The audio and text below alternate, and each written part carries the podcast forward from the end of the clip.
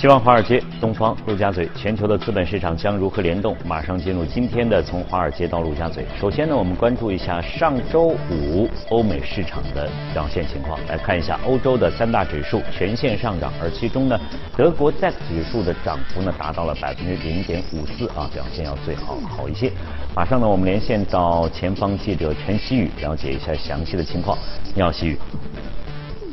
嗯，好的，主持人。上周五，欧洲股市以全线收涨，为一周以来的起起落落画下了句点。总的来说，欧股表现可圈可点。以一周累计涨跌幅来看，法国卡克斯林指数上涨百分之二点二二，成为最大赢家；德国 DAX 指数上涨了百分之二点零四，紧随其后。欧洲斯托克六百指数上涨百分之一点九六，英国富时一百指数上涨百分之零点九六，涨幅最小。脱欧二字贯穿了上周市场的始终，阻止无协议脱欧的法案上周五终于在英国上议院获得通过。此前这一。法案已经获得了下议院的通过。法案要求，如果英国没能在十月十九号之前达成协议，将强制英国首相约翰逊延期脱欧。这一法案将于今天正式生效。英镑对美元短线上涨，小幅走高至一点二三一八。有市场分析认为，目前来看，英国脱欧的路径和时间仍不确定。提前大权可能会组建新的多数政府，将带领英国在十月底脱欧，或者是短暂延期之后脱欧。本周最重要的财经事件莫过于周四欧元区将公布九月央行利率决议，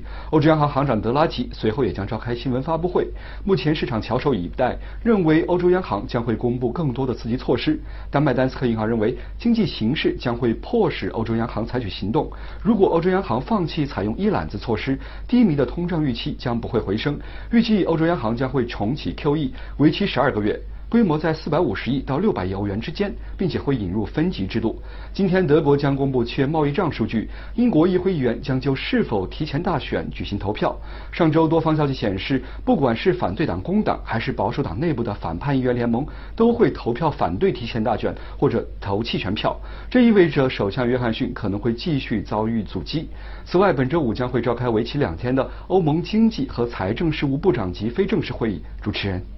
好，谢谢西宇的介绍。我们再来看一下上周五呢，美股的三大指数涨跌互现，纳斯达克跌去百分之零点一七，而道琼斯呢上涨达到百分之零点二六。马上呢，我们连线到前方记者李爱玲，了解一下机构和市场有怎样的声音和观点。你好，艾琳。早，主持人，首先关注日内公布的八月非农数据，新增就业十三万人，不及市场预期。主要原因是零售行业在八月减少岗位一万多，贸易运输和公共事业也减少招聘一万人。私营部门新增就业不足十万，是二月以来的最小增幅。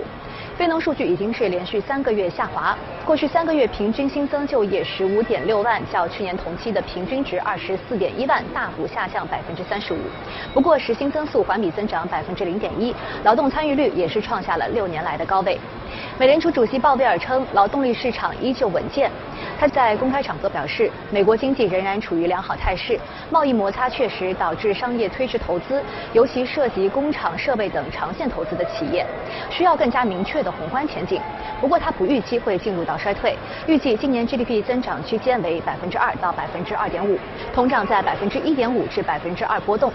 他指低增长、低通胀、低利率会是新常态。七月的降息有帮助到经济继续扩张，但他重申联储对抗经济下行压力的能力有限，各国央行政策的刺激空间也普遍减少。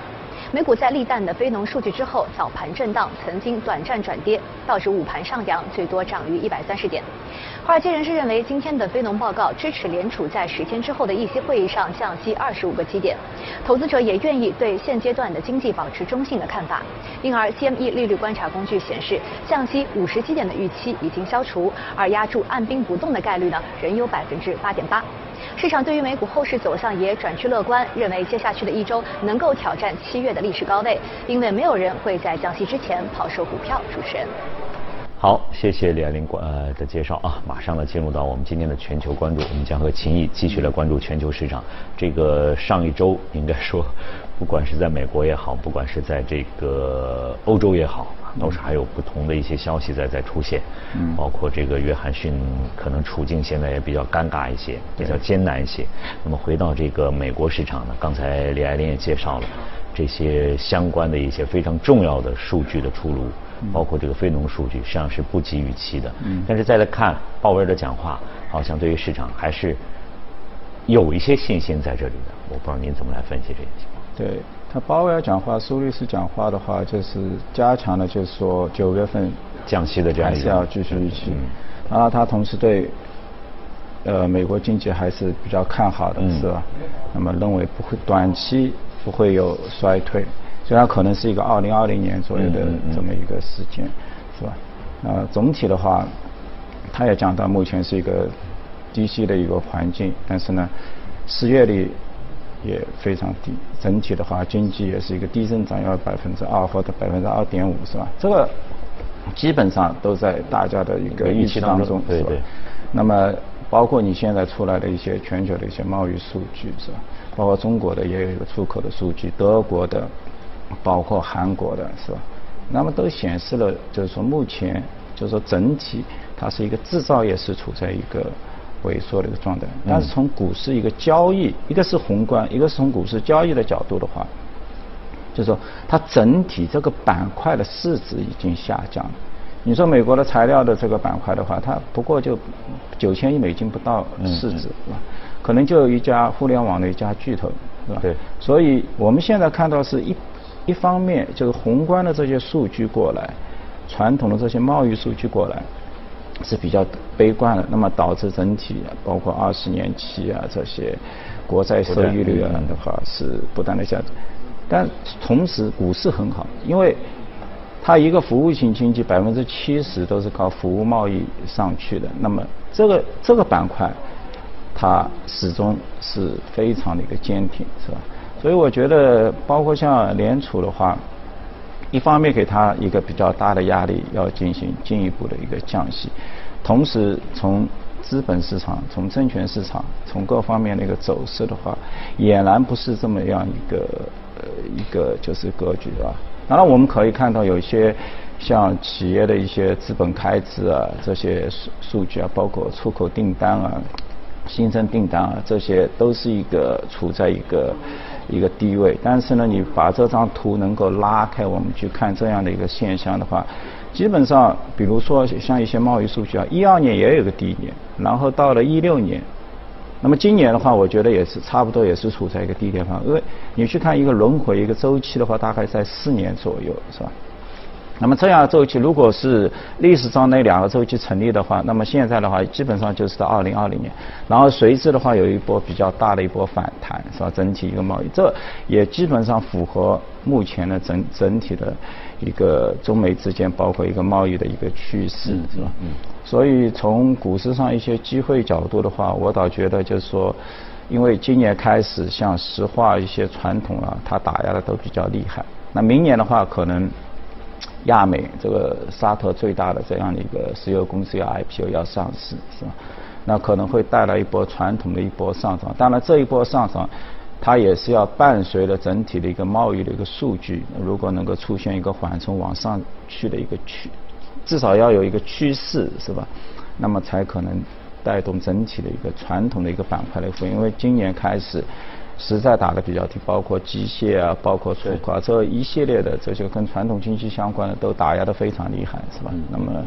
我们去等待这样的一个数据。也就是说，实际上市场在股市方面这还还是有机会的，但是呢，这个机会这个时间到底点在什么时候能够出现？这样一个时间线能延长到多久？这个好像在周末呢，好像也也也听到过一篇文章，好像是《金融时报》的一个总编辑他提到，现在这个他 他这篇文章分析也是说，这个股市现在不要去不要去动，但是在最后他又说还是要去买。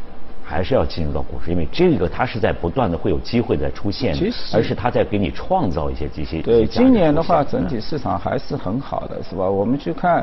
罗尔美股的话，超过了百分之十八，是吧？那你说股票好，债券也好，债券它二十年的一个 ETF，它涨幅都要达到百分之二十三，是吧？这个债券也好，然后你看整个。呃，国内中国的话，市场交易也非常好，科创板啊，就是整体就是说盈利的面非常大，啊。但是呢，就是说的确也有一些板块不尽如意，但这些板块呢，相对来说都是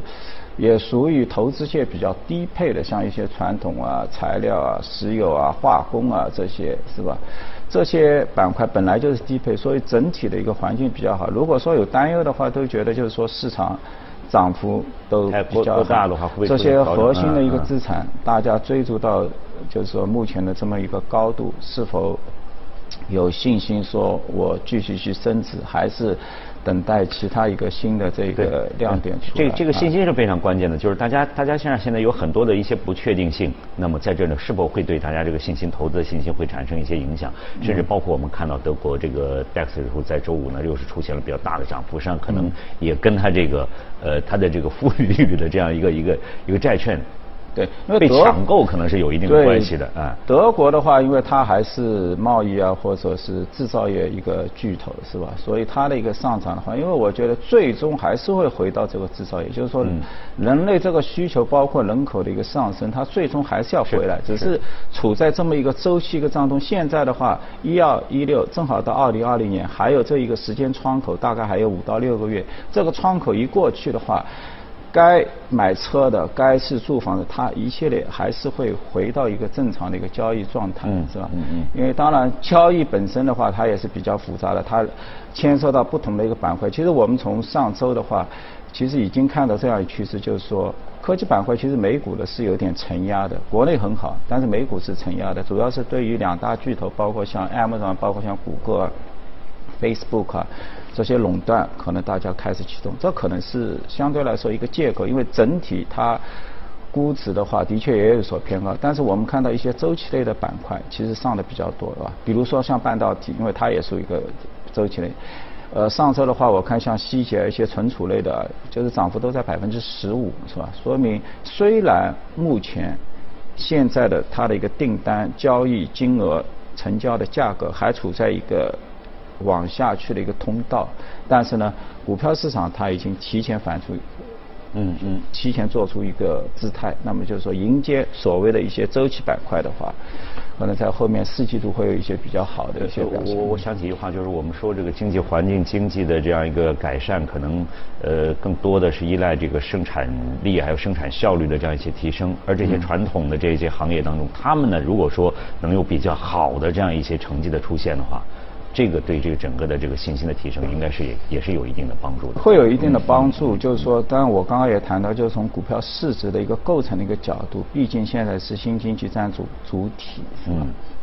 一个科技板块的话，可能都在四万亿美金朝上，是吧？远远大于我们所印象中中的原来的一个船体。其实对对传统而言的话，只要它能够稳住，信贷各方面评级能够稳住，其实已经对股市的话已经是做出一定的贡献。未来的话，持续的上涨的话，还得靠这些，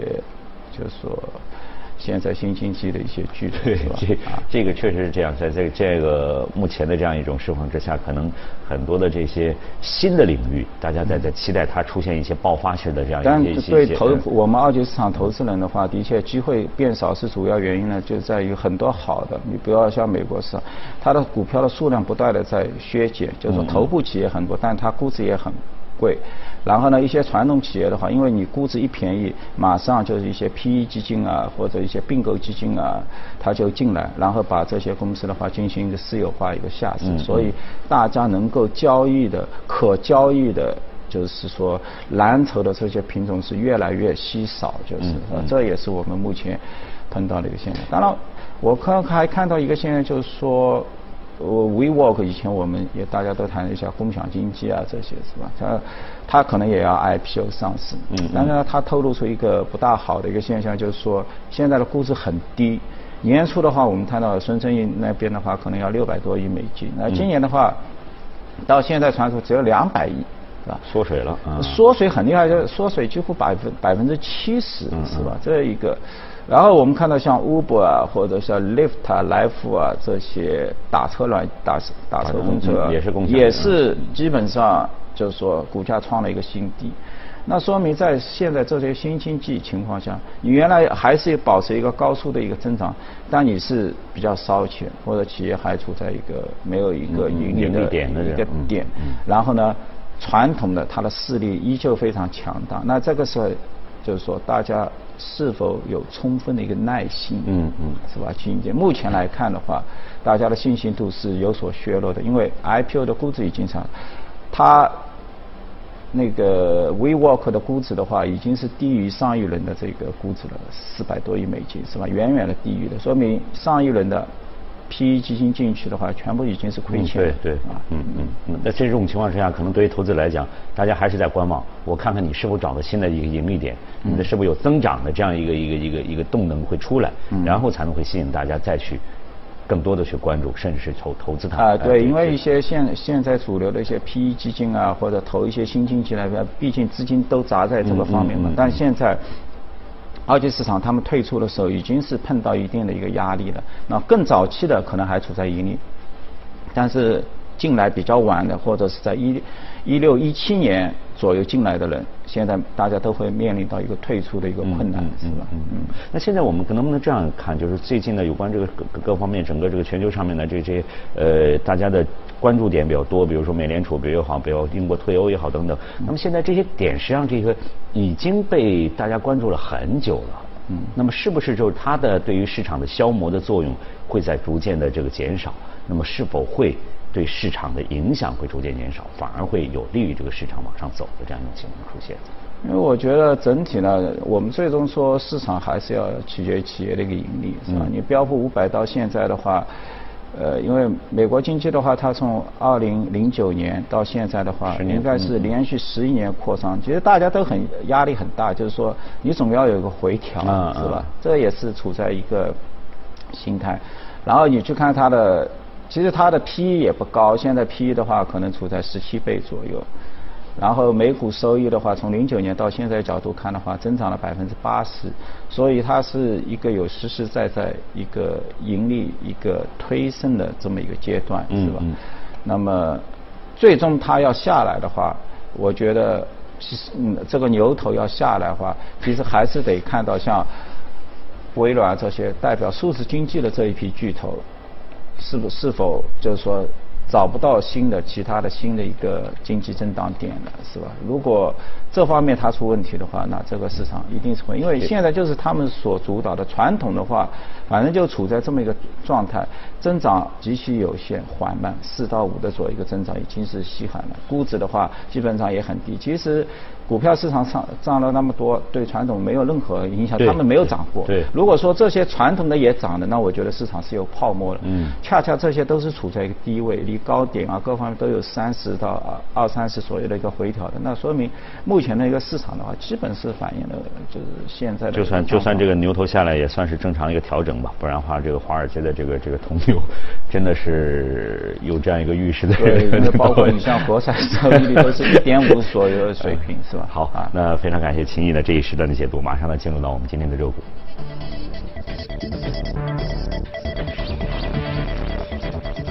好，我们今天要说的可能是对大家来说比较熟悉的一个化妆品的这样一个品牌啊，雅诗兰黛。我们在这个国内呢会。这个很多的这些呃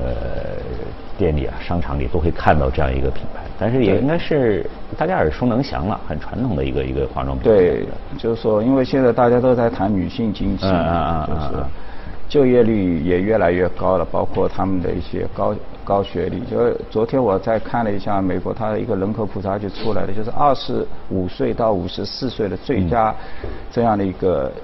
就业的一个年图上的话，就是女性。现在的一个参与劳动力的比例达到百分之七十六点三，啊，这一个是一个比较高的。那么前几年可能百分之七十二左右，嗯嗯，那么几乎是二零零二年以来的一个最高，说明因为现在的趋势的话，就是一个结婚相对来说比较晚，第二个的话，他们保呃小孩整个整个一个生育率从百分从下降二左右，现在是到一点七也在下降，那。应该是越来越关注自自己的一个就业，因为我想就是说，即使我们考虑到未来有可能这种经济衰退啊或者怎么样的一些影响，女性对一些化妆化妆品是她必须的，就是说呃，她可能她可能会比如经济衰退，可能我收入减少，我可能我可能这个从这个呃。档次上可能会会有调整，但是化妆品它是肯定肯肯定是需要的。这个，对，你像从雅诗兰黛的角度看，你去看它从零九年到现在，股价基本上翻了十倍左右，这是一个非常大的一个增幅，是吧？那么从过去三年的话，基本上增幅的话是从一六年开始，一五年之前的话，我们看的还是比较缓慢，是吧？就是从今年的包括今年的角度的话，北美市场其实它还是有有一定的一个下滑，是吧？百分之四左右的一个下滑，但是在大中华，尤其是我们中国市场的话，这个都是一个双位数的一个就说我。们我们我们这说了多少年了？就是说一直说这个女人和孩子的钱是最好挣，看来这个是颠扑不破的。对，而且他们的一个消费的一个年龄段的话，可能就是说现在使用化妆品，可能到十六到十八岁就已经开始，开始提前然后一直到五十多岁，往后还延四十多嗯年。购买的频次啊，一年的话，很多现在调查下来的数据的话，可能一年都要有十次，每一次购买的一个金额的话，可能也都在七百到一千人民币之间。所以这个体量是相对来说还是比较庞大的。所以说，中国也是同样如此，我们的年轻的女性，她们的一个就业率也都在偏高，或者学历增高，然后收入也在不断的一个提升，它一定是反映它，因为这个是属于一个必需品。你说经济衰退，我可能第一时间我考不考虑旅旅行，我会对对考虑，或者是一些汽车购买各方面。但是退而其实到最后，这些外出的餐饮、外卖或者我们这些美容护肤，在这个上面的话，它它还是非常刚性的，是吧？那像雅雅山，我觉得就是成熟市场，那包包包括现在像英国啊，我们看到英国刚刚也谈谈谈谈到一个退游是吧？那收入的占比它也比较高，百分之五是吧？包括香港，香港在这个免税店啊这些就是这个渠道的话，占到它收入比重也有百分之四，所以有有一个百分之接近百分之十左右的。那么这也是在六月份到七月份的话，我们看到它股价的话有一定的承压，是吧？但是它整个一个四季度报呃一个财报出来之后，是吧？那么对二零二零年的话，预期还是比较乐观的，有接近百分之七到八啊。但，其实我觉得这个还是比较保守的，因为呃，一九年的话，我们现在看到是有八百分之八点六，一八年的话有百分之十五点八，这个增长的话，而且它这种布局非常好，就是除了中国。它还有其他像印度，印度也是一个市场刚刚启动，嗯嗯嗯女性可能现在消费在几个美金是有一个很大的一个感受，包括像巴西、土耳其、俄罗斯这些新兴体的话，这些女性的需求都慢这慢这是它的整个的市场的一个布局。另外，因为对化妆品确实不是了解，但是它是不是呃给我感觉就是它可能呃在各个这样一个这个这个。等级上也也也是也是比较丰富的，可能会满足很多的不同人群的这样一个一个需求在这里面会有。这这个对，它有一个，它产品线是比较比较丰富的。对，产品线比较丰富。你说便宜的话，可能一百也有块、几十块那高的话，也有要可能到蓝，呃，高的话可能要到三千以上，是吧啊？这些啊护护肤的，这整个产品线相对来说还是呃比较丰富的。嗯最关键的话，我觉得就是就是你要还有一个就是说，就我们看到化妆品。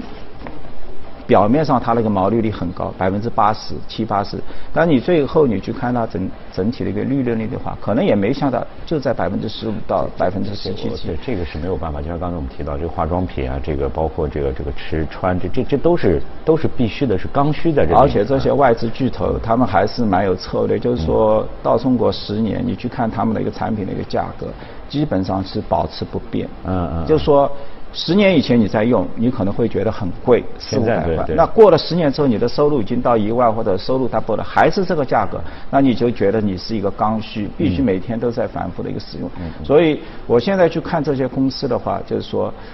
它是否有泡沫？你首先看产品的一个价格。如果它的产品价格跟五年以前都是保持一致的，那么在整体一个下端的整个一个中产阶级不断兴起的时候，那它一定是这样它最受益的。的对这个整个的这些就是需求者的这种粘性也会无形当中的会会增强，而且它企业的一个利润的一个增长，主要是来自于销售端，就是量的一个增大量的然后呢，再通过自己把压缩三费、广告各方面的一个费用支出，因为通过量上升之后，把这个费用比占地，那么最终导致底端的一个利润率不断的上升。而且刚才我也突然想到了，现在不单单是女性可能需要化妆，现在很多的这个 也也也会有这样的一个需求。而且现在我们也很方便，就不需要走到店里，直接在网啊上线上线下都可以进行交易啊。对。好，今天呢非常感谢秦毅呢在华尔街到陆家嘴呢给我们做的相关解读和分析。我们再来看这样。这样一则消息啊。龙香呢被誉为是法国的国民品牌，尤其是龙香品牌的这个包袋，在法国呢可以说是人手一只。但是呢，龙香的首席设计师并不满足于在本国的流行，特意为纽约春夏时装周设计了一系列充满美式风格的服饰。当地时间七号，法国国民品牌龙香亮相2019年纽约春夏时装周，秀场举办地选在林肯中心的水池旁。龙香首席设计师索尼亚·德拉方丹表示，本届新品的设计灵感来自美国女性艺术家朱迪·芝加哥的作品，她希望将龙香打造成一个国际品牌。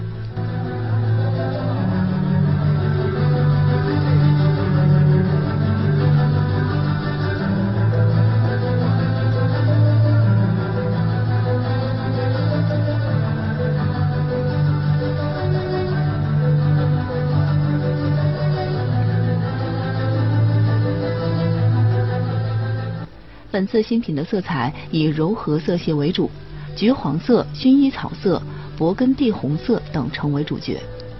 修身剪裁的裙装强调了腰线设计，短款上衣搭配齐踝长裙，又洋溢着一丝波西米亚风情。